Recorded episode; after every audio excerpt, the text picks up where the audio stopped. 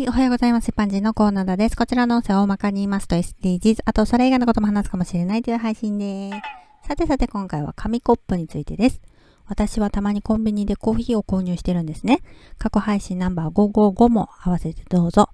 店員さんが紙コップを渡してくれて自分でコーヒーマシンのボタンで注ぐタイプのコンビニに行った時に私が使っているコーヒーマシンの隣のマシンを使っていたおじさんが紙コップから自分の水筒に移し替えていました。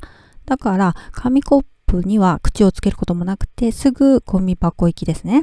移し替えてでも、マイカップとか水筒を使いたい人もいるわけですよね。マシンの注ぎ口は紙コップのサイズだからね、たかが紙コップ1個ですけど、エコを考えるとどうなんでしょうね。紙コップはアニメとコラボしていて、生き様で後悔したくないというセリフが書いてありました。